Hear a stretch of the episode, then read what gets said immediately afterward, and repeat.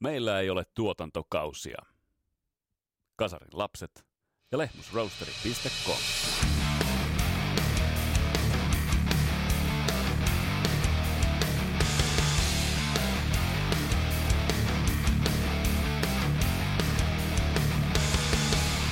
Tässä Kasaraps podcastin jaksossa mennään vahvasti kasarirokin folkloren pariin, kun perehdytään 83 toukokuun lopussa järjestettyyn AS-festivaalin legendaariseen nelipäiväiseen mättöön ja mäystöön, jossa sattui ja tapahtui. Mitä toi merkitsi isommassa kuvassa? Sitä pohditaan tässä. Mun nimi on Vesa Miinvari, tää on Kasaraps podcast. Tervetuloa matkaan mukaan.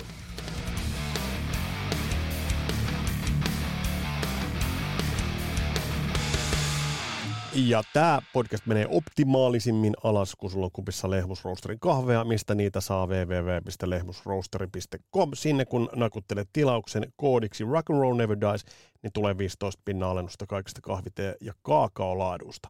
Ja Teemo Aalto Music Productions ja Skippers Amps, niin kyllä alkaa soitto soimaan.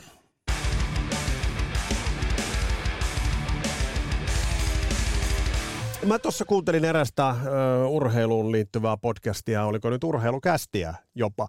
Siinä mainittiin, että uh, olisiko se jopa ainoa podcast, joka grindaa eteenpäin ilman tuotantokausia, ilman kesätaukoja. No ei pidä, me, me tiedetään paremmin. Kasarlapset pahtaa menemään läpi tämän kesän, me ei mitään taukoja pidetä, koska ne eivät vaan kuulu, kuulu pirtaa ja asiaa. Ja t- tässä yhteydessä mulla on itse asiassa ilo ilmoittaa tulevasta vieraasta. Mä oon tässä kuunnellut ihan loppusuoralla olen loistavassa, loistavassa Kassu Halosen kirjassa, jossa käydään Kassu Halosen käsittämätöntä uraa lävitse. Ja itse asiassa monet teistä ovat pyytäneet Kassua vieraaksi. Toivon, että mäkin olin Kassuun yhteydessä, mutta se ei nyt ole toistaiseksi onnistunut. Eletään uskossa ja toivossa, että se onnistuu vielä. Mutta sen sijaan tullaan saamaan tuossa loppukesään vieraaksi yli neljällä tuhannella biisillä – studiosessiossa soittanut suomalaisen kitaran ihan kiistaton legenda, nimittäin Juha Björninen. Alun perin karhulalaislähtöinen kaveri tekee loistavaa jälkeä, on tehnyt musiikissa. Brille on, on niin monella, monessa ollut mukana, että oikeastaan ää, meillä ei puheenaiheita tule puuttumaan, kun käydään – käydään tot Juhan kanssa uraa ja musiikkia läpi, tuottajia läpi ja fiilistellään. Ja jo meidän taustakeskustelu, mikä käytiin, niin taas on tällainen kolme varttia pitkä. Että se kertoo siitä, että miten paljon itse asiassa meillä on kaikenlaista puhuttavaa. Öö, ja tämä on tulossa siis tuossa loppukesästä, alkusyksystä, eli kannattaa olla, olla kuulolla.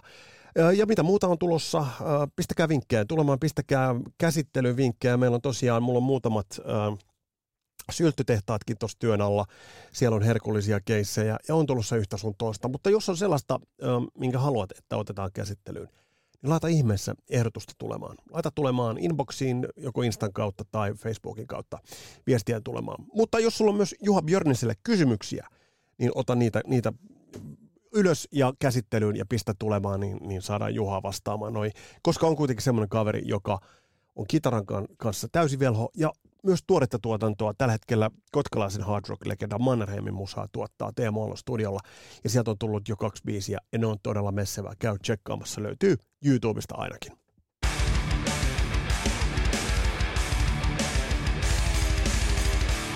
Rock'n'rollin saralla on useita sellaisia merkkifestareita, merkkitapahtumia, jotka ansaitsevat oman, oman käsittelyn. Me ollaan muutamaan noihin ollaan jo perehdytty tarkemmin.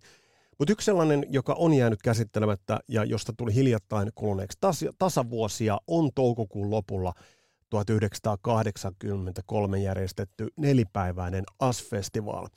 Ja mitä enemmän tuohon festariin perehtyi, niin sen alta itse asiassa alkoi löytyä kerroksia ja tasoja, joissa on kyse itse asiassa todella paljon muustakin kuin pelkästään yhdestä festarista – tai yhdestä nelipäiväisestä vedosta. Itse asiassa kahtena vuonna tuo järjestettiin legendaarisimmassa muodossaan. Öö, vaan tuossa on kyse itse asiassa aikakausien alkamista, aikakausien päättymisistä. Ja sitten se, että kun puhutaan tapahtumasta, ja meidän, meidän käsittelyssä nimenomaan on toi 29. päivä toukokuuta 1983 pidetty Heavy Metal Day, jolloin siellä lavalle kiipesivät Quiet Riot, Motley Crue, Ozzy Osbourne, Judas Priest, Triumph, Scorpions, Van Halen, niin tos on kyse vähän muustakin kuin pelkästään noista bändeistä. Ja tässä jaksossa mä pyritin vähän itse asiassa kaivamaan tausta kerrostumia tuohon tapahtumaan liittyen, niin saadaan kuva siitä, että miten merkityksellisesti merkityksellisestä tapahtumasta oli kyse, vai oliko sittenkään? Oliko toi sittenkin ainoastaan vain yksi yksittäinen tapahtuma, jolloin bändin nousivat lavalle, soittivat settinsä ja se oli siinä. Ää, loppupäätelmiin tullaan tuonnepana, mutta pudoudutaan vähän taustaan, että mitä itse asiassa tapahtui vuonna 1983.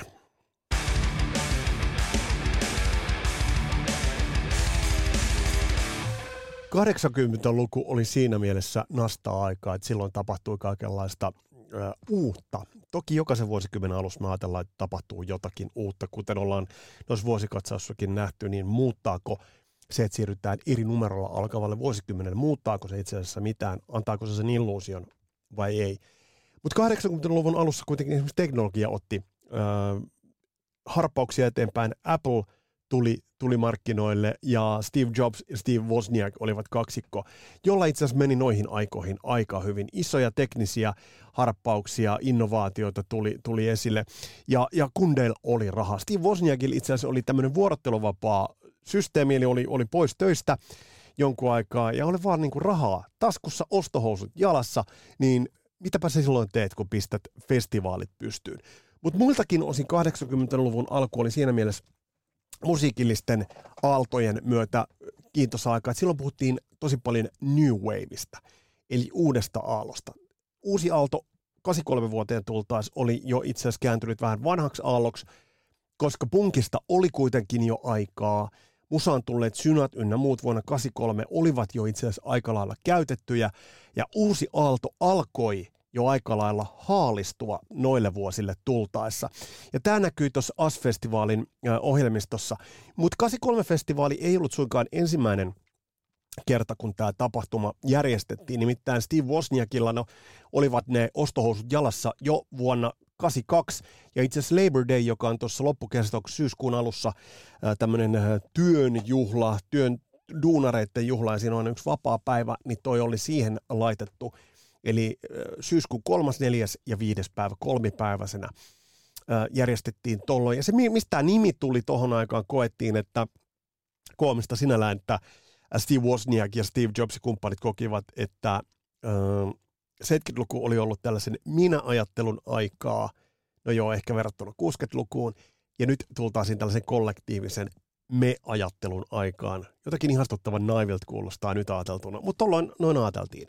Kolmipäiväinen festari laitettiin kasaan, teknologiagurut laittoivat, ja jos noin päivät nyt katsoo tällä hetkellä, ja mitä, mitä, mitä siinä ensimmäisen vuoden tapahtumassa oli, niin ekana päivänä Gang of Four, tuntematon meikäläisellä, Ramones, The Beat, Oingo Bong, Ramones nyt ei todellakaan tuntematon, ja Ramones pitää muuten käsitellä, koska vaikutti vahvasti myös kasarille tultaessa. Sitten Oingo Bongo mainio The B-52s, Talking Heads ja The Police, eli tuossa mielessä on vähän sellainen new wave vaikka esimerkiksi The B-52, Talking Heads, The Police ja Ramones ovat tulleet isojen isojen yleisöjen suosikiksi yhtä lailla to, to, nyt tuossa kohtaa uh, voidaan ajatella, että vähän enemmän New Wavea. Uh, Sitten seuraavana päivänä, neljäs päivä syyskuuta, Dave Edmunds, Eddie Money, AR, Santana, The Cars, The Kings, Pat Benatar, Tom Petty and the Heartbreakers. Eli iso yleisö menevä, vähän hapuileva toi, toi kuitenkin toi kattaus, jos ajattelee, että siellä on niin kuin Santana, Eddie Money, AR, Santana, kitaristilegenda, The Cars – äh, listamenestystä Kings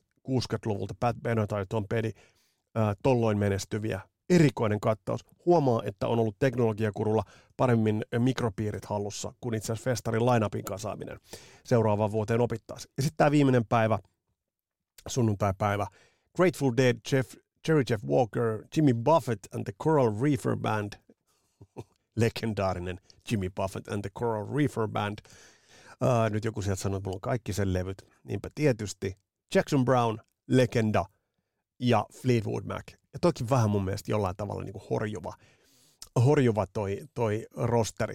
Ja tähän liittyy kaikenlaista uh, sellaista idealismia, koska tässä oli teknologia esimerkiksi niin vahvasti läsnä, niin mä luin tuosta ensimmäisestä vuodesta, että ensimmäisellä AS-festivaalilla oli jokinnäköinen äh, tällainen, äh, koska silloin oli kilpajuoksu avaruuteen aika kuum, kuum, kuumana, ja sekä neukut että jenkit rynnivät avaruuteen, niin oli jonkinnäköinen kaksisuuntainen satelliitti, yhteydenotto järjestetty jenkkien avaruusaluksen tai jonkun telakan ja sitten neukkujen tällaisen avaruustelakan välillä.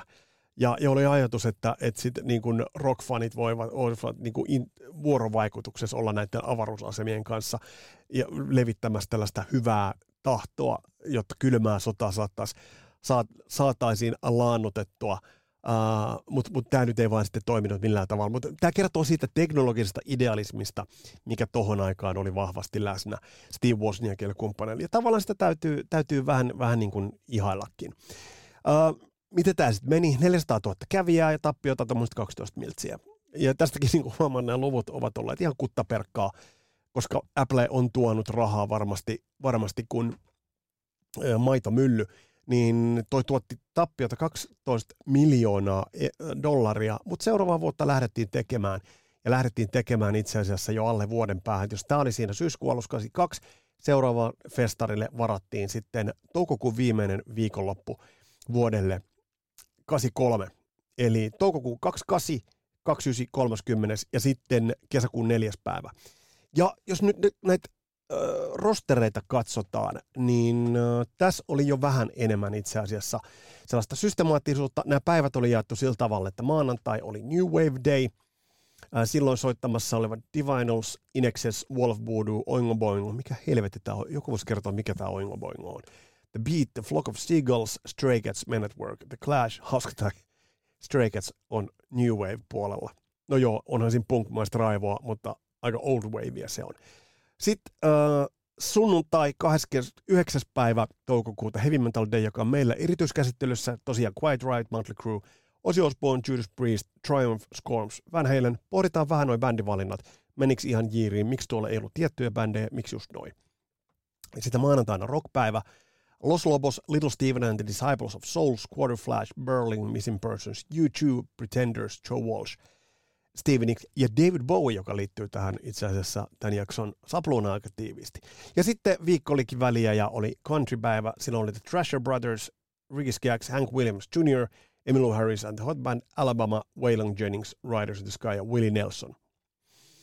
mitä lähdettiin, lähdettiin tekemään itse asiassa tälle, niin neljä teemapäivää – ja, ja kävijät San Bernardino välin kuuman paahteiselle kentälle. Kun tuosta katsonut videota, ja, ja varmasti olette tekin katsoneet, pahtava kuumuus sattui noille päiville. 650 000 kävijää kaikkinensa tälle toiselle kerralle, toiselle vuodelle. Eli todella, todella kova kävijämäärä, ja voisi näin ajatella, että toi onnistui, mutta onnistuiko sittenkään? Äh, tarkastellaan vähän äh, tämä Heavy Metal Day bändi bändiltä ja katsotaan, että miten tämä meni. Äh, koska tappiota tuotti tämäkin kerta, niin katsotaan vähän, että miten tämä Heavy Metal päivä oli rakennettu ja miksi juuri tällaiset bändit. Ja tiedoksi teille, että mä olen kasannut liittyen tähän festariin, niin mä oon kasannut tähän Spotify-soittolistan niiden biisin, eli siellä on tämän Heavy Metal päivän bändit siinä järjestyksessä, kun ne soittivat, ää, ja sinne on laitettu sitten myös, ää, on laitettu kaikki biisit, mitä bändit soittivat, siinä järjestyksessä. Jotain, okei, okay, jotain rumpusooloja, Van Halen puuttuu jotain, niin sieltä puuttuu. Mutta käy tsekkaamassa ja voit sitä kautta käydä fiilistelemässä vähän, että et, et millaisia settilistoja bändit, bändit soittivat. Mutta tehdään niin, että käydään läpi bändi bändiltä ja äh, pari sanaa bändistä ja sitten pari sanaa siitä soittolistasta, eli niistä biiseistä, mitä bändit vetivät, niin päästään itse asiassa vähän käsitykseen, että millainen kattaus, onko tuo kovin kattaus kaikki, kautta aikojen, äh, jos vertaa vaikka johonkin Monster of Rock kiertueisiin tai konsertteihin Euroopassa, tai sitten äh, sitten uudella mantereella. Mutta lähdetään tarkastelemaan vähän näitä bändejä ja millaisia settejä bändit vetivät. Ja tosiaan paras tapa tehdä tämä on tuon Spotify-soittolistan kanssa, koska sinne on kasattu nämä kaikki settilistat ja kaikki bändit. Mutta ensimmäisenä Heavy Metal-päivän äh, vuorossa oli vuorossa äh, Quiet Riot, kiistanalainen Quiet Riot, joka jätti kyllä omanlaisensa jälleen raskaan rockin historiaan, mutta oliko se miten merkittävä, se on toinen juttu. Mutta ainakin bändi oli tuossa kohtaa kohtalaisessa nosteessa.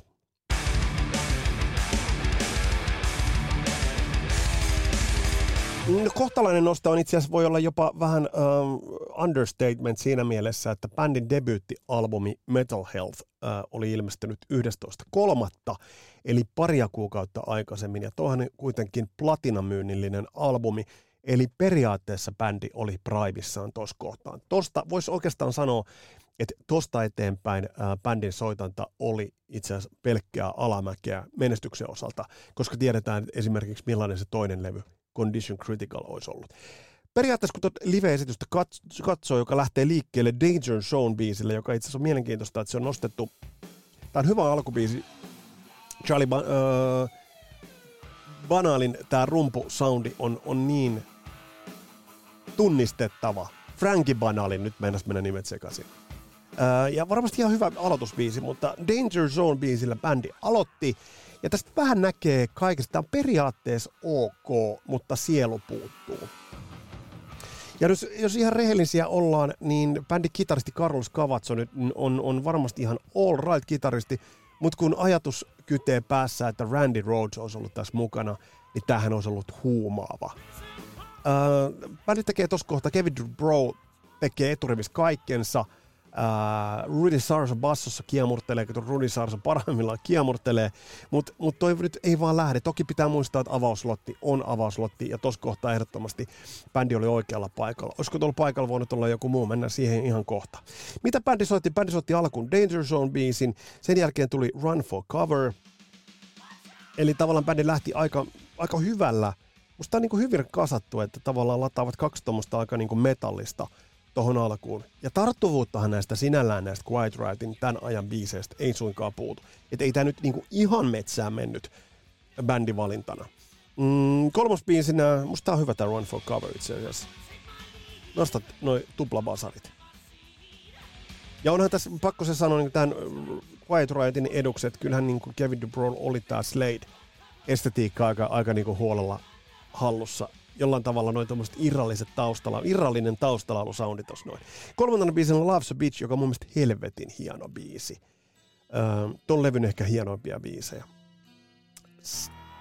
Ja tässä on itse asiassa jotain samoja sävyjä, mitä esimerkiksi Waspin, jossa on Last Command-levyn tietyssä Widowmakerissa ja muissa. Eli tämä vaan toimii. Ja yhtenäväisyydet tiedetään tuotantopuolella, tiedetään Quiet Riot ja Waspi välillä. Sitten mielenkiintoista, että Come the Noise laitetaan tuohon jo nelosbiisiksi. Mä en tiedä, oliko niin, että se ei ollut vielä tos kohtaa aivan niin iso hitti.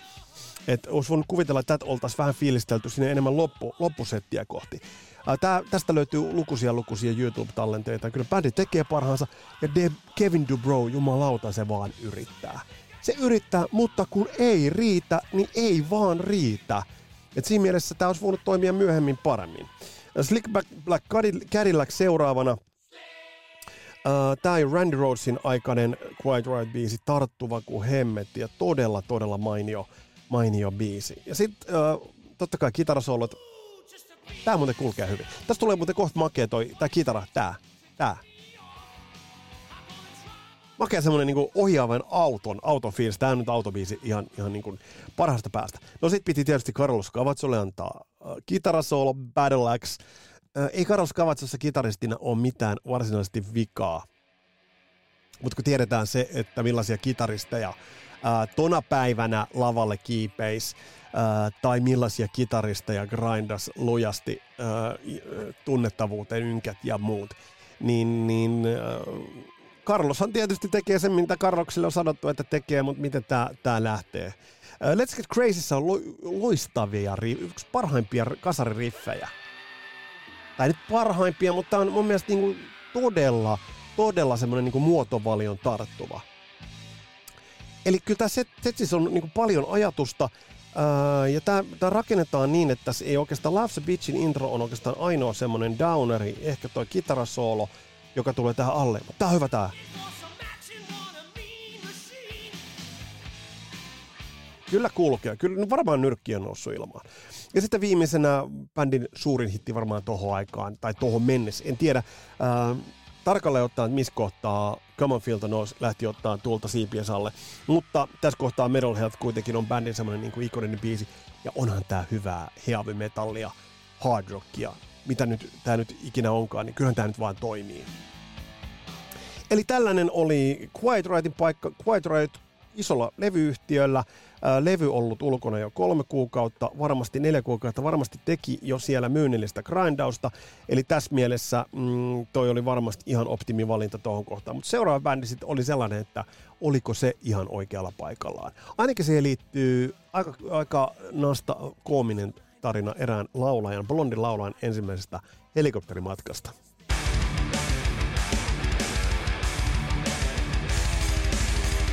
Pitää muistaa, että San Bernardino Valley on valtava, valtava alue ja sinne bändit tosiaan lensivät helikopterilla. Vince Neilille toi merkitsi paitsi Megalogan keikkaa, niin toi merkitsi ensimmäistä helikopterimatkaa. Ja tuosta on lukenut tämmöisen kuvailun, että Vincellä meni itse asiassa aika kivasti, että hän lensi sellaisen satatuhantisen ihmismassan ylitse helikopterissa. Hänellä oli pillerit naamassa, Jack Daniels siinä äh, handussaan ja sitten oli blondi siinä siinä huulijumppaa harrastamassa siinä edessä kauheita aikoja. Ei tänä päivänä voisi tuollaista kuvitellakaan. Mutta Vincellä oli tuohon kohtaa, tuossa kohtaa kaikki ok. Motley Crue välttämättä ei. Ja mä oon itse asiassa pohtinut, että miksi Motley Crue nostettiin tähän, just tähän, tähän kohtaan. Koska tämä keikka, pitää muistaa, tämä on toukokuun lopussa. Ja Shout at the Devil ilmestyisi vasta syyskuussa. Ja bändihän oli sainattu Elektralle ja bändihän meinas saada jo fudut tuossa kohtaa Elektralta. Ja tässä on nyt Steve Wozniakin panos täytyy tulla isona esille, koska minkä takia Mötley Crue olisi nostettu tohon, tolle kohtaa. Ää, toki tässä nyt pitää muistaa se, että jos uusi aalto oli käymässä vanhaksi, niin nyt tässä kohtaa raskaampi rokki oli tulossa tilalle, ja Mötley Crue edusti tämän raskaamman rockin, hard rockin, sitä uutta, erilaista ja aggressiivista aaltoa. Öö, kun katsoo tätä itse settilistaa, niin Mötley Cruen osalta tämä on tosi mielenkiintoinen ja todella rohkea settilista. Kertoo kyllä aika paljon siitä, että bändihän aloittaa, tulee tällä tokata fu- fuga, tiedetään, sivistyneempi tietää, mikä biisi se on. Ähm, mutta tulee sillä sisään ja tämän jälkeen Take Me to the Topilla aloittaa setin. Tämä on siinä mielessä mielenkiintoinen, että bändi on satsannut tosi paljon tuohon esiintymiseen. Ja kun tuot aikaa miettii ja katsoo tuot Motley Cruen esiintymistä AS-festivalta, niin tajuaa, miten erinäköinen Motley Crue oli kuin mikään muu bändi. Korkeat korot, aggre- aggressiivista nahkaa, niittejä, kasvomaalauksia, tanakat meikit, metallinen, tosi kömpelö soundi. Tässä kohtaa makeat sellaiset yhteneväiset liikkeet. Ja, ja bändi tulee todellakin asenteella sisään. Bändi spiikataan muuten mielenkiintoisesti, että Elaine's Own Motley Crew, että oliko tämä paikallis äh, näkökulma jollain tavalla semmoinen, mikä edesauttaa bändin sainaamista tolle kohtaa. Menee tiedä, go on, no, en tiedä. Mutta bändihän tuolla kun kuuntelee ton setin, niin bändi on ehkä karikatyyrisimimmillään. Tämä on vähän niin kuin logoa katselis, kun bändi soittaa tuohon. Se on sarjakuvamainen äh, vaikutelma. Mutta bändillä oli yksi levy vyöllään tossa vaiheessa. Uh, ja bändin settiä kun katsoo, niin yhdeksän biisiä bändi soitti. Ja näistä yhdeksästä biisistä uh, viisi on levyltä, joka ei ole vielä ilmestynyt. Eli tämä kertoo siitä, että bändi luotti helvetisti siihen faktaan, että sieltä on tulos kova levy Tom Wermanin tuotannossa. Kakkosbiisiksi Looks That Kill uh, kuukausia ennen kuin se biisi edes julkaistaan levyllä. Niin tässä mielessä tätä settiä jos ajattelee, niin tämä on niin kuin tiukka, mutta vähän semmoinen tight but sloppy. Periaatteessa bändi soittaa tiukasti liikkeet, kaikki kohdallaan. Vince on Vince. Uh, bändi on tosi poikkeuksellisen näköinen verrattuna oikeastaan mihinkään näistä illan bändeistä. Uh, settiä kun katsoo, niin eka biisi Take Me to the Top, toka Looks That Kill, kolmas biisi on Bastard, eli aika lujaa tulevat päälle kyllä. Eli tämä setti on kyllä kasattu kasattu nälkäisesti. Shattered Devilistä, äh, kun tuosta kuuntelee sen version, niin se huomaa, että se on vielä hyvin, äh, itse asiassa äh, tajuaa sen, että mitä Tom Werman sille studiossa teki, koska bändillä on vähän vaikeuksia rämpiä toi läpi, niin kuin bändillä on aina ollut vaikeus rämpiä toi läpi. Mutta semmonen biisi, joka todella, todella kyllä toimi livenä jo tolloin. Äh, seuraavana biisinä Merry Go Round, vähän erikoinen valinta äh, debyyttilevyltä. Äh, sen jälkeen Knock 'em Dead Kid – ja sitten omista biisistä vielä debyyttilevyltä tulee Piece of Your Action, ja sitten tulee Live Wire, ja viimeisenä biisinä, mielenkiintoinen valinta tuohon viimeiseksi biisiksi, bändi riipaisee äh, Beatleslaana Helter Skelterin. Ja se, mikä on, on nyt muistettava, että vaikka bändi, varmasti kukaan bisneksessä, paitsi bändin ehkä manageri, ää, ei olisi usko, koska levyyhtiössäkään ei täysin uskottu. Että vuosi tosta, niin bändi olisi platinaluokassa.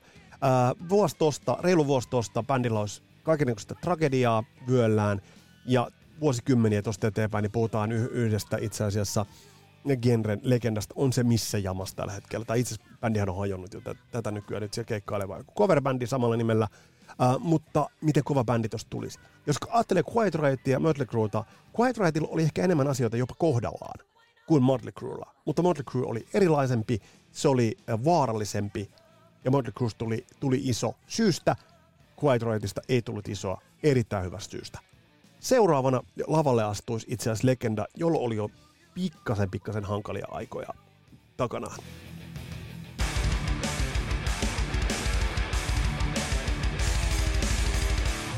jos on syytä hieman pohtia, että minkä takia Motley Crue pääsi esiintymään tolle festarille, tai minkä takia Quiet Riot nostettiin tolle festarille, niin on Ozzy Osbournen nykyisestä statuksesta huolimatta, tai oikeastaan just siitä johtuen on syytä vähän pohdiskella sitä, että minkä takia Ozzy Osbourne soitti vuoden 83 AS-festivaalin kolmannella slotilla. Kohtalainen slotti, ähm, olisiko sen pitänyt olla niin sanotusti parempi, mutta kun tot tarkastelee tuota ajanjaksoa, me mennään Asfestista, kun puhutaan, me mennään vuodessa 83. Mitä Osi Osbornelle oli tapahtunut 80-luvun alussa? Kuten kasarilapsia seuranneet ja osin tietä, te tiedätte tämän.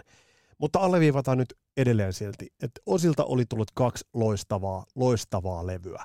20. syyskuuta 80 Blizzard of Oz. Uh, Crazy Train, Mr. Crowley, you name it – sitä pidetään edelleen osin yhtenä parhaista soololevyistä. Yleisesti pidetään tärkeänä osana koko heavy metallin historiaa. Uh, tota levyä seurasi 81, Diary of a Madman. Uh, sisältää ikonisia biisejä Over the Mountain, Flying High Again, Diary of a Madman. Ja vahvisti edelleen osin asemaa yhtenä heavy metallin merkittävimmistä artisteista. Jo tuolloin 80-luvun alussa valtava sukseen Jenkeissä – valtava suksia Jenkeissä. Ja kummatkin levyt edelleen kiistattomia klassikoita, tärkeitä peruskiviä heavy metal musiikin historiassa. Mutta kuten me tiedetään, 19. päivä maaliskuuta 1982 Randy Rhodes siirtyi eläkerran orkesteriin ähm, lentoturmassa. Josta ei sen enempää, mutta jos ajatellaan, että toi tapahtui 19. maaliskuuta 82, ja nyt puhutaan 83 toukokuun lopusta. Siinä ei ole aikaa mennyt loppujen lopuksi niin paljon kuin voisi kuvitella. Ja Osi on kyntänyt todella syvällä. Kun katsoo tot Asfestin alkua, jossa Osi tulee lavalle täysin sekavan oloisessa tilassa. No ok, milloin Osi ei olisi sekavassa tilassa, kun tulee lavalle, mutta yhtä kaikki.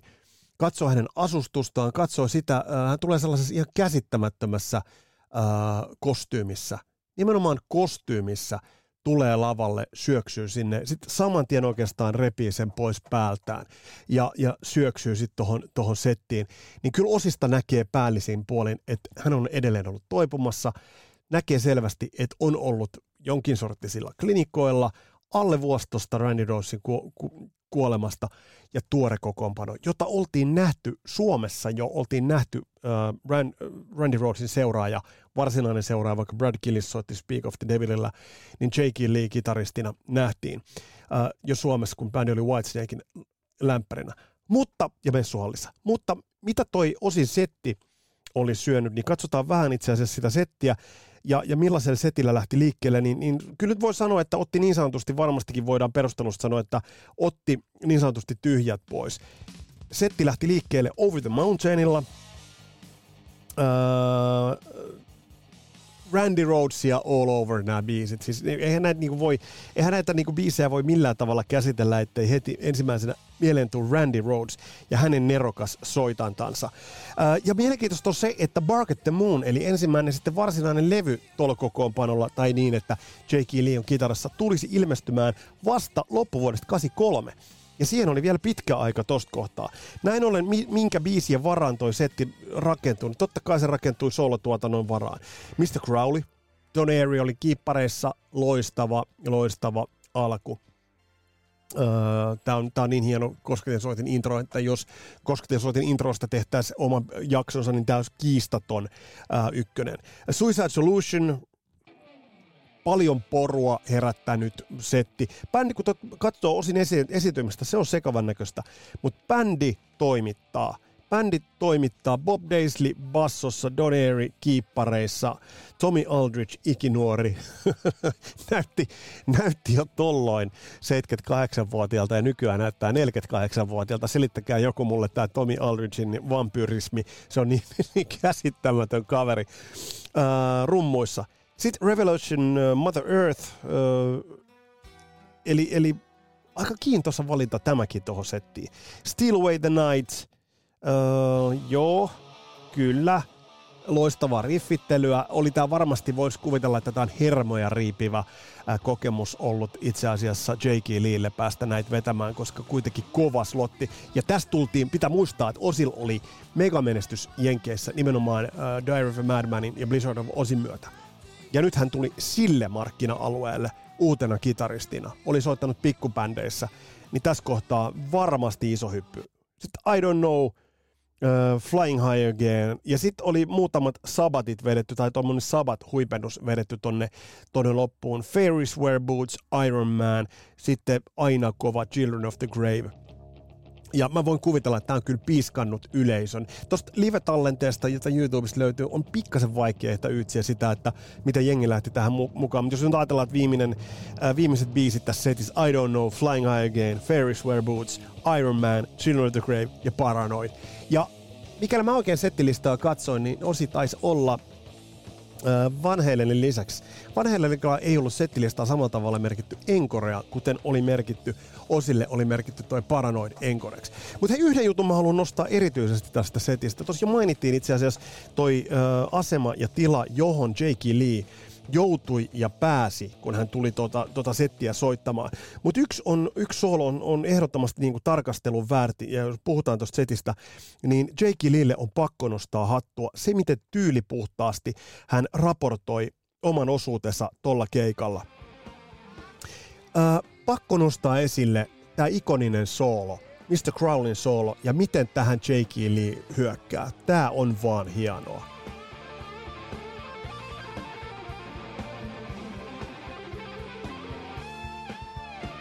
siihen osi tulee siihen viereen. Ja tulee, niin tosta jotenkin tosta näkee tosta osin, vaikka osilla on varmasti ollut edelleen ikävä sitä Randia, mutta osi tulee siihen viereen, kun Jake Lee on vetänyt ton ikonisen alasjuoksutuksen ja lä- takaisin ylös osi tulee siihen viereen tsemppaamaan, että fuck yeah! Että siinä näkee, että, että, että, että tavallaan, että se, että Mä oon tämän kanssa vähän sanoton, mutta, mutta niin Jake Lee naulas ton niin hemmetin hienosti ton soolon. Ja jos jonkun näistä keikoista nyt ensimmäisenä katot, niin kato toi osikeikka. Siitä löytyy tämmönen mm, Pro Shot Soundboard Sync-versio. Itse asiassa aika hyvä.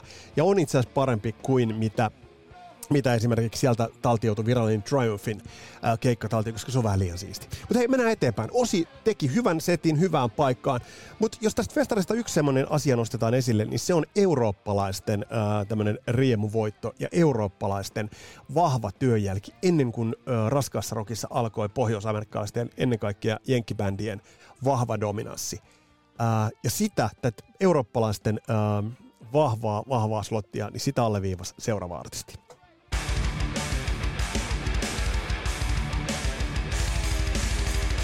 Te tiedätte sen tilanteen, kun ollaan lämpimän, lämpimän ilman maissa, on ollut kuuma päivä ja se ilta alkaa tehdä tuloaan. Te tiedätte sen fiiliksen, kun pikkasen alkaa lämpötila laskemaan, mutta ei missään nimessä tule kuuma ja se pimeä alkaa vyöryä nopeasti päälle.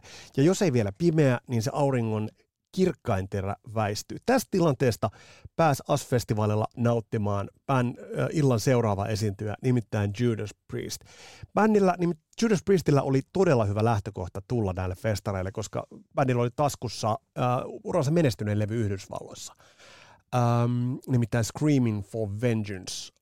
Optimaalinen slotti, ja ennen kaikkea täydellinen toi setti. Et jos puhutaan keikkasetin kasaamisesta, niin Judas Priest tuli kyllä niin kuin todellisella äh, killerisetillä tähän iltaan. Ähm, miltä, miltä levyltä toi oli kasattu? Tämä oli kasattu ennen kaikkea menestyslevyltä ja poimittu ennen kaikkea siitä viimeiseltä menestyslevyltä biisit. Eli bändi aisti hyvin sen, että millaisella setillä tonne kannattaa tulla ja ei lähdetä leikkimään.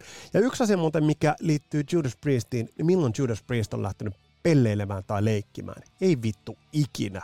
Bändi on aina toimittanut ja aina tuutannut. Ja AS-festivaalilla bändi oli, bändillä oli tarjota se kaikista legendaarisin keikan aloitus. Nimittäin Electric Eye. Bändi on lavalla, Ian Hill, KK Downing, Glenn Tipton siinä eturivissä, Dave Holland takana. Bändi alkaa soittaa, biisi soi ja Rob Halfordia ei näy missään. Eli bändi vetää hyvin synkopoitua liikettä siihen, kitaristit, basistit. Ja laulu alkaa kuulua ja Rob Halfordia ei näy missään. Sitten kuvissa näkyy, kun Rob Halford kävelee täydessä siinä sellaisessa ää, jenkkikyttä peililaseessa, koppalakissa, käsiraudat roikkuu, kävelee pikkuhiljaa sinne lavalle. Yhtäkkiä yleisö huomaa, että Rob Halford kävelee lavalle ja Rob Halford tulee lavalle ja jumalauta Judas Priest tulee ja ottaa sen koko San, San Bernardinon giganttisen kentän haltuunsa ja soittaa varmasti ton illan tykeimmän setin. Koska bändi oli tuossa vaiheessa niin täysin taskussa sen jenkkimarkkinoille menevän ilmaisun kanssa. Loistava setti, loistava setti. The Hellion Electric Eye, sen jälkeen Riding on the Wind, uh, Screaming for Vengeanceilta. Uh, jos puhutaan edelleen, puhutaan amerikkalaista radiorokista, heading, heading Out to the Highway, Point of Entryltä. Uh, tämähän on kun tehty uh, barbecue-bileisiin sinne, sinne parkkialueelle ennen keikkaa. Uh, Tämä on It's All About Radio. Tämä on, tää on, tää on niin ollut täysin sopiva tuohon AS-festivaalin kattaukseen. Nerokas rekry. Et jos siellä on muutamia, mitä ollaan vähän hämmästelty, tätä me ei hämmästellä. Settilistassa edelleen Metal Gods tämäkin, tähän äh, Rob Halfordin liikehdintä, ja bändi soitti helvetin tiukasti tuossa kohtaa, että, että kohta kun me päästään tuohon pääbändiin me katsotaan, miten tiukasti siellä niin kundit vetivät, niin tässä kohtaa britit tulivat ja näyttivät, eurooppalaiset pyyhkivät pöytää kattauksella, että vaikka Van Halen rakenstot AS-festivaaleja itselleen ominaiseksi, niin he eivät tosta tehneet itselleen sellaista voittokulkua. Breaking the Law, kelatkaa tätä settiä. Äh, oispa ollut paikalla. Diamonds and Rust, Victim of Changes, Living After Midnight, The Green Manalishi, uh, Screaming for Vengeance, You Got Another Thing Coming. Et siis tää on aivan kipeä, ja mihin bändistä lopettaa settinsä. Ja sit siellä on ne motskarilaajelut ja muut. Sitä on muuten joku Kawasaki, millä siellä ajetaan Hellbent for Leather. Ei ole sanomatta, ei ole, ei ole mitään epäselvyyttä siitä, etteikö Judas Priest olisi soittanut ton illan tykeintä settiä. Mutta sitten tulee se pikkunen kuriositeetti, että mitä helvettiä, nimittäin kanadalainen Triumph.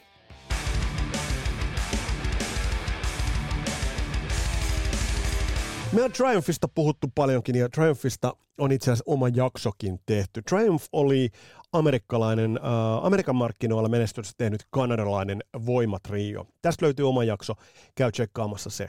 Kaikesta päätellen on ollut selvää, että Triumph oli Steve Wozniakille läheinen bändi. Se näkee jo siitä, että miten bändi Rick Emmett ja äh, sit, äh, Steve Wozniak kävelevät kaulakkaan sinne lavalle ja sitten sit se soitonta alkaa. Mm, ei mitään pois Triumphilta. Siistiä vanhan liiton power trio, voimasoittoa, hyviä biisejä. Jos tuot settiä katsoo, niin Too Much Thinking, ähm, tämä on hyvä live. Tämä on niin kuin li- livenä varmasti toimivaa, toimivaa kama, Allied Forces. Että et bändi on tullut voima, tehnyt kaikkensa, tehnyt kaiken oikein. Ja nyt pitää muistaa, että siinä missä meille eurooppalaisille Triumph on tuntematon, niin ei tuo välttämättä Jenkeille ollut tuntematon ja tähän rullaa nätisti. Tässä on semmoinen tietty rush, rush katku, kuten tuossa puhuttiinkin, tai Late on the Line, siistiä radiorokkia. Uh, tästä löytyy, tämä Triumph itse asiassa julkaisi tämän koko keikan, uh, julkaisi Uh, sitten jälkeenpäin tämmöisenä konserttitallenteena, ja se kannattaa katsoa, se löytyy YouTubesta. Sitten kyllä selvästi huomaa, että bändi on soittanut sen jälkeenpäin tai paikkailut, ei aleta sitä nyt mitenkään tässä sen kummemmin moralisoimaan. Toi oli Amerikan markkinoiden kannalta ihan looginen veto, mutta toi oli vähän väärässä paikassa. Ja tolle paikalle olisi voinut nostaa erään toisenkin bändin, mutta nostetaan se tuossa tuonnepana. Uh, Never Surrender, Magic Power, The World of Fantasy, Rock and Roll Machine, uh, When the Lights Go Down ja Fight the Good Fight. Triumph teki ihan sen, mitä he kykenivät, mutta se ei nyt tässä kohtaa vaan riittänyt, riittänyt sitten uh, podiumille niin sanotusti, mutta bändi oli solidi, bändi toimitti ja sinällään täytti paikkansa tuolla kohtaa. Uh, mutta sitten on siellä kaksi vetoa jäljellä. Uh, kiistaton päätähti, ja teutoinista voimaa. Mitä luulette, kumpa vie pidemmän korren? Ja oikeastaan mikä merkitys on tuolla Van keikalla? Mä sitä vähän avaan ja sellaista legendaarista kiistaa tuohon alle.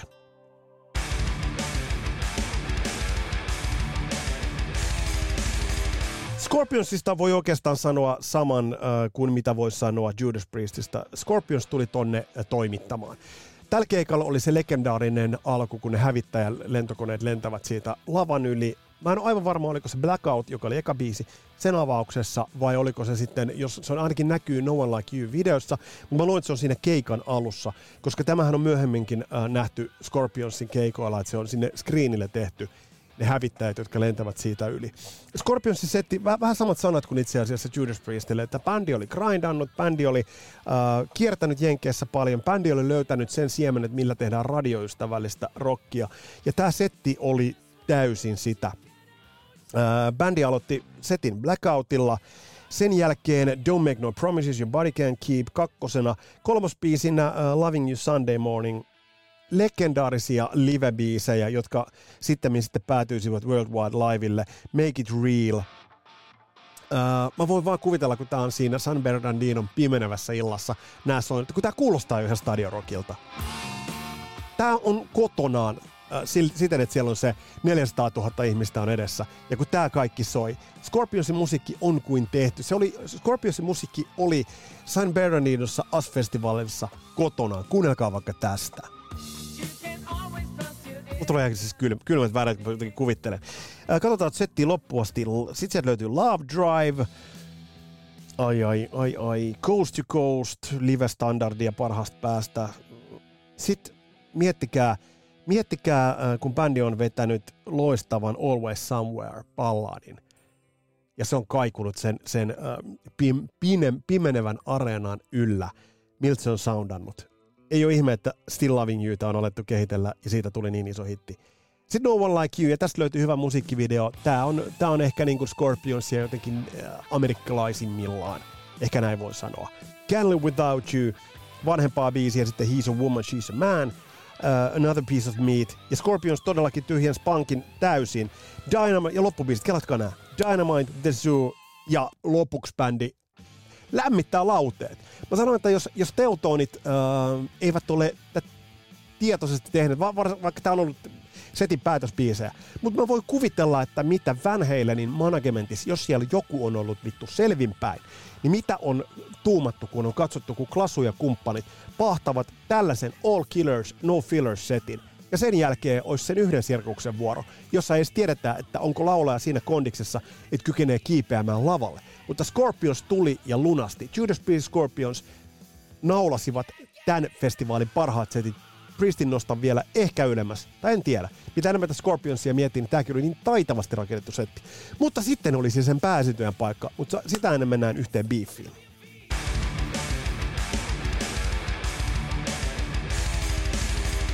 Kuten tiedetään, Van Halenissa on ainoastaan kyse egoilusta. Van Halenilla oli tilanne, että Diver Down-levy, joka ei ollut sellainen menestys, mitä bändi olisi kaivannut, oli, oli fikassa, oli taskussa, ja bändi oli lopettanut sen rundin, oli vaihtanut vapaalle. David Lee Roth oli kavereiden kanssa Amazonin viidakoissa, Jungle Studsin kanssa fokus ihan jossain muualla kuin musiikissa. Ja, keikalla, ja tämän keikan merkitys nyt tulee tässä. Tämän keikan merkitys on siinä, että tämä aloitti, mä väitän, tämä aloitti sen vääjäämättömän kehityksen – ja sen eripuran, joka tuli sitten loppujen lopuksi David Lee Rothin ja mun kämpin välein, koska David Lee Rothin toiminta tätä keikkaa ajatellen, niin se lähti käsistä ihan joka, joka mielessä. Bändi vaati itselleen klausuulin, että yksikään bändi ei saa tienata enempää tälle keikalle kuin mitä he tienaavat. Ja heidän diili oli Miltsin. Uh, no, uh, bändi oli viidakossa, uh, kaikki oli hajallaan, rundi uh, crew oli hajaannutettu. Uh, ja sitten Steve Wozniak keksi, että ää, me halutaan David Bowie. Me halutaan festarille myös David Bowie. No, David Bowie, ää, jolla oli iso hitti taskussaan ja just parhaillaan eurorundia paino Let's Dance-levyn myötä. Kuten ollaan tiedetty, niin se oli, se oli ton vuoden yksi isoimpia levyjä. Ää, itse asiassa David Bowie piti lennättää kesken ton rundin jenkkeihin. Ää, ja kun Van Halen kuuli, että, että, että tähän menee miljoona, niin Van Halen vaati puolitoista miljoonaa. Mutta Bowie lopulta sai kuitenkin enemmän sen takia, että kaikki nämä kulut ja kustannukset nostivat David Bowien kulut suuremmiksi. Tähän meni ihan Guinnessin, Guinnessin ennätysten kirjaan. No tämä kaikki G-kouluhan aiheutti vaan sen, että, että ää, tämä aiheutti tappiota kaikille. Vanheilla lähti sitten rakentaa tästä ison luokan sirkusta. Tähän tehtiin isot bileet, äh, ennakkovideo, joka oli kuvattu ennalta. Bändi loi itsestään valtavasti suuremman kuvan kuin mitä itse asiassa äh, bändi olisi ollut. Jos nyt ajatellaan sitä, että mikä bändin, äh, bändin menestys tuohon mennessä oli, niin äh, jos nyt mietitään sitä, että äh, esimerkiksi Scorpions Blackout oli myynyt yli kaksi miljoonaa levyä, niin, niin Scorpions myi enemmän kuin esimerkiksi Van Halen. Silti Van Halen tuli isommalla egolla tuli äh, tälle keikalle. Äh, no mitä tämä sitten aiheutti? Äh, tämä kaikki piti rakentaa ja itse asiassa Van tuli vähän niin kuin hypen voimin tälle keikalle. Niin paljon kuin mä rakastan Van Mulla on tälläkin hetkellä Van paita päällä. Äh, mä tavallaan sekä rakastan että vihaan Van just tätä, että se on sitä, sitä hypeä. Mutta sitten oli yksi pikku brittibändi, jolle tämä kaikki ei oikein käynyt, ja se oli nimittäin The Clash.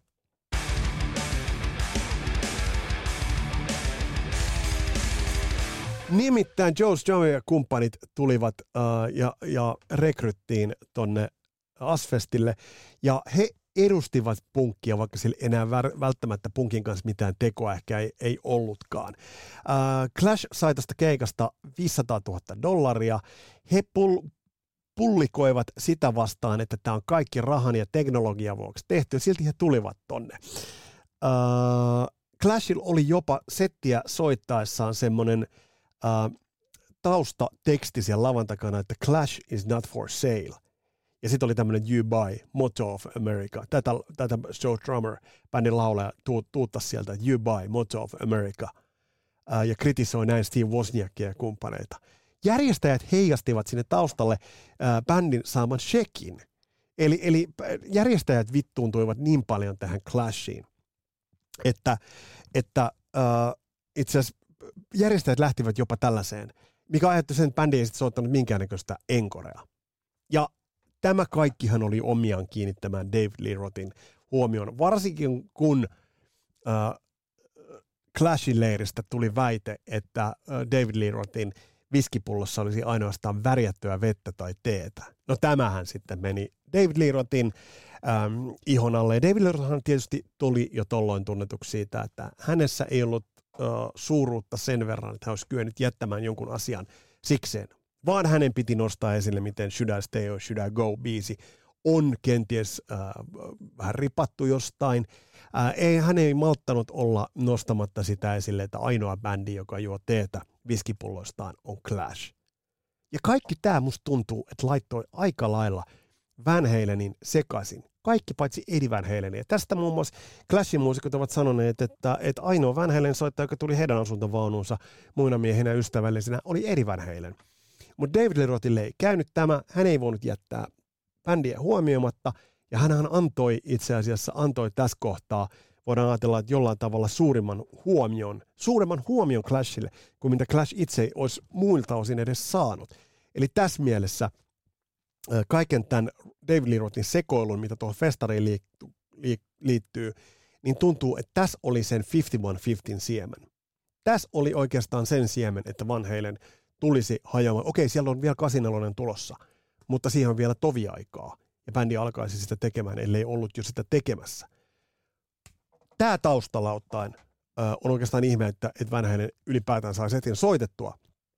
Mutta millaisen setin? Katsotaan vielä lopuksi, millainen toi Van setti oli, jonka piti itse asiassa huipentaa koko ilta.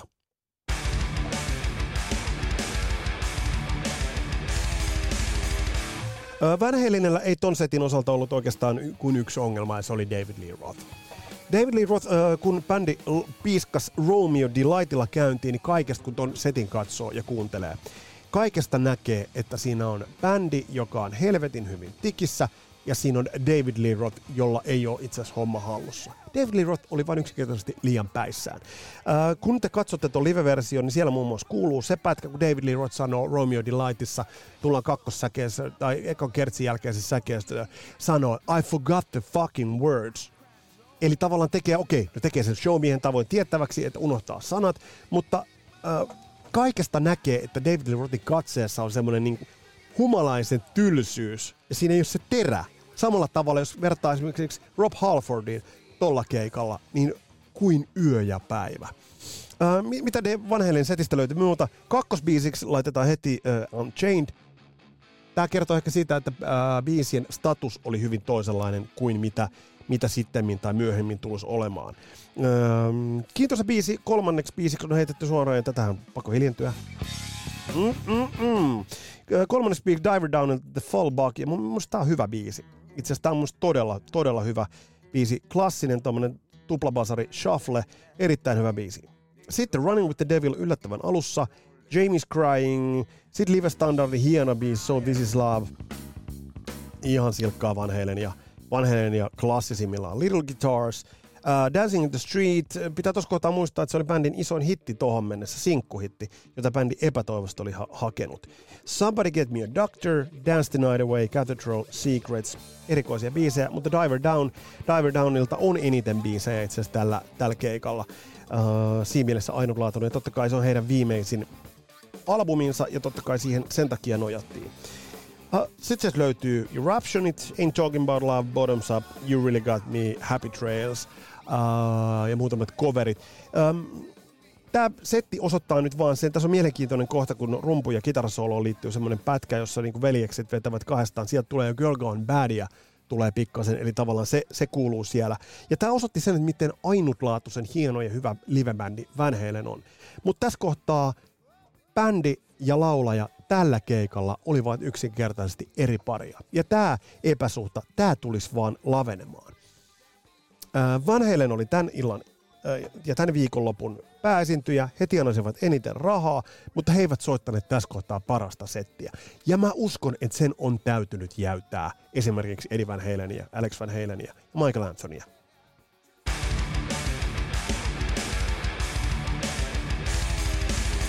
Ää, nyt on käyty läpi äh, AS-festivaalin bändit ja setit. Äh, kuten mä sanoin, niin toi löytyy soittolistana, toi löytyy Spotifysta. Mä jaan sen vielä tähän tämän jakson kommentteihin vielä varmuuden vuoksi.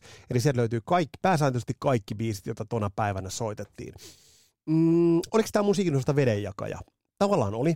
Eli se niin sanottu New Wave, se hautautuu tämän myötä, ja hard rock tuli ja raskaampi musiikki tuli mainstreamiin tässä kohtaa isosti.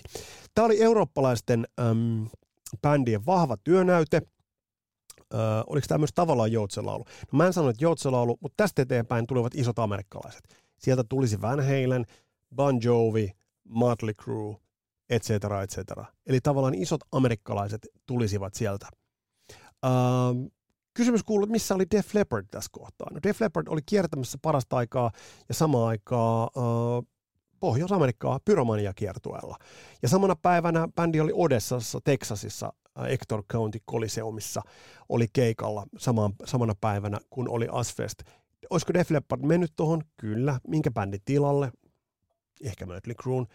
Pitää muistaa, että Def Leppard myi platinaa, mutta sen takia Def Leppard painoi omalla rundillaan tuossa kohtaa. Missä olivat Journeyt ynnä muut.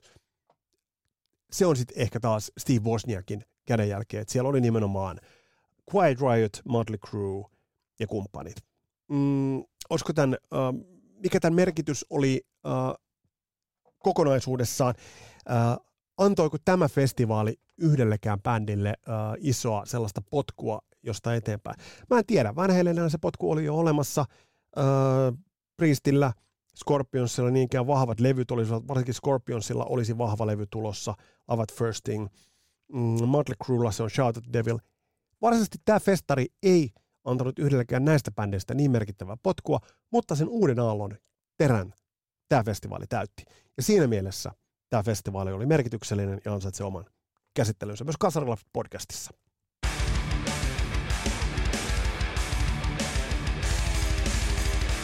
Tässä oli tämänkertainen jakso. Tässä on kahlattu läpi As-festival. Mitä tulevissa jaksoissa äh, tarkalleen ottaen ensi viikosta en vielä tiedä, mutta jotain hyvää sinne tulee aivan varmasti.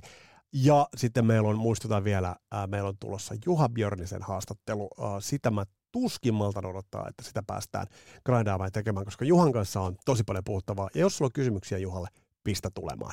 Tässä oli tämänkertainen Kasarilapset podcastin jakso. Mun nimi on Vesa Wienberg. Palataan astialle. Moro!